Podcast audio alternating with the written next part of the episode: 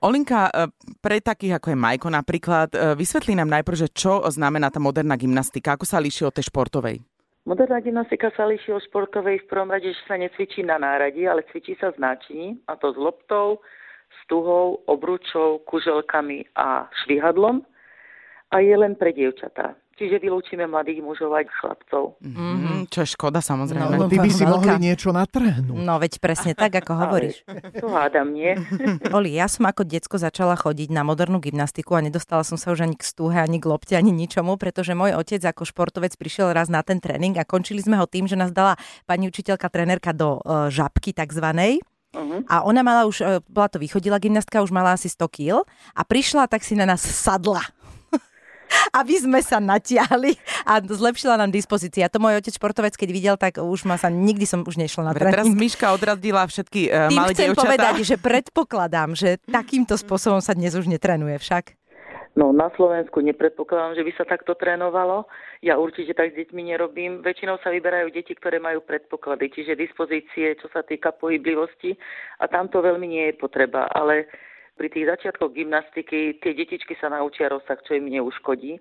Naučia sa chodiť, vystierať, také základné lokomočné pohyby, čo je veľmi dobré. A si myslím, že gymnastika ako taká základná je veľmi dobrá pre akýkoľvek druh športu, dá sa na ňu perfektne navezovať. Ale jednoducho sú deti, ktoré na to majú a ktoré na to nikdy nebudú mať. Jasné, tam som sa už aj našla. Uh, ja viem, vieme povedať, že v akom veku asi dievčatá môžu začať s takouto modernou gymnastikou? Okolo tých 6 rokov, ale sú skupinky aj také, že od 4 rokov, ale tam je vyslovene hranie sa formou vystierania sa, naťahovania sa, uvoľňovania, ale nie nejakým posilňovaním, ale takým zábavným spôsobom najskôr sa ide.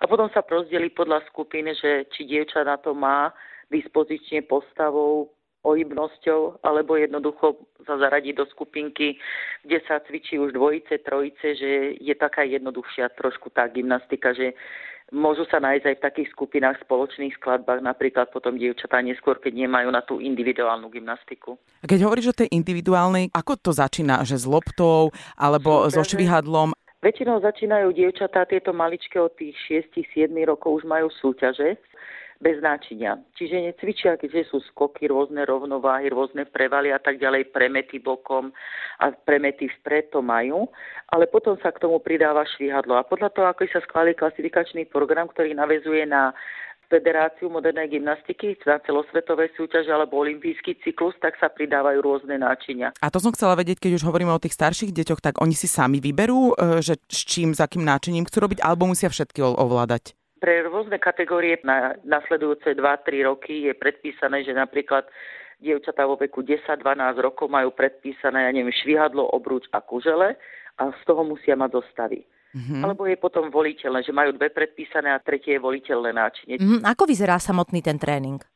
V podstate ako klasické, také základné rozohriatie, ale v ktorom sa prejavuje viacej toho e, rozsahu že v podstate ohybnosť, rozsah ohybnosť, napríklad premety, mostíky, premet dopredu, dozadu, to je automaticky v súčasťou rozcvičky, potom nejaké tie skoky a prechádza sa potom na náčinie, prípadne na zostavy. A ako je to, e, čo sa týka financií? Okrem cvičiek a dresu. Čo sa týka financií pre tie maličké, ja si myslím, že to keď odpočítam poplatky, povedzme pre klub, kde chodia na tréningy, tak ja neviem, cvičky stoja nejakých také jednoduchšie pre tie malé deti, nejakých 10 eur, za 10-15 eur sa dá kúpiť aj dresík, nejaké legíny a to im úplne stačí mm-hmm. na mhm. úvod. Potom už to náčinie záleží zase podľa toho, či len na začiatok potrebuje, ja neviem, stúha nejakých 15 eur, švihadlo 5 eur alebo 10 eur a potom až k tým sumám, ja neviem, 100, 200 eur. Mm-hmm a u dresoch až skončí na tých reprezentantkách aj tisíc eurové dresy sú. Mm-hmm. Aj to už im niekto, za stuhu. To už im niekto, to je ale iná stuha môžem môj. si z Vianoc odložiť. s tou stuhou, ktoré cvičia tie malé deti, by sa na súťaži aj tie veľké vyhazovačky, čo robia reprezentantky, určite nedali urobiť. Rozmýšľam, že z čoho môže byť taký tisíc eurový dres? Že či to už niekto šije um, úplne, že... Brilianty. Šité na mieru a napríklad je na ňom strašne množstvo uh, kryštálu. No, ha, jasné. Takže... Bože, to aj kráľovnica môže vždy sa dá robiť aj drahšie všetko. Samozrejme. Samozrejme všetko. A keď si vezmete, že má dievča 4 zostavy a 4 rôzne dresy, Aha, no tak je to je už drahšie. Dobre, Výborne. to ja sa teším, že mám dvoch chlapcov, že teda Áno, štvortisícové dresy. To Ako... ty budeš zase za hokejky takéto platiť, takže sa Áno, ja neteš. si myslím, že tá hokejová výstroj je drahšia. No Ježiš Mária, to radšej, aby si naťahovali nákladine, no ne, toto nôžky. To.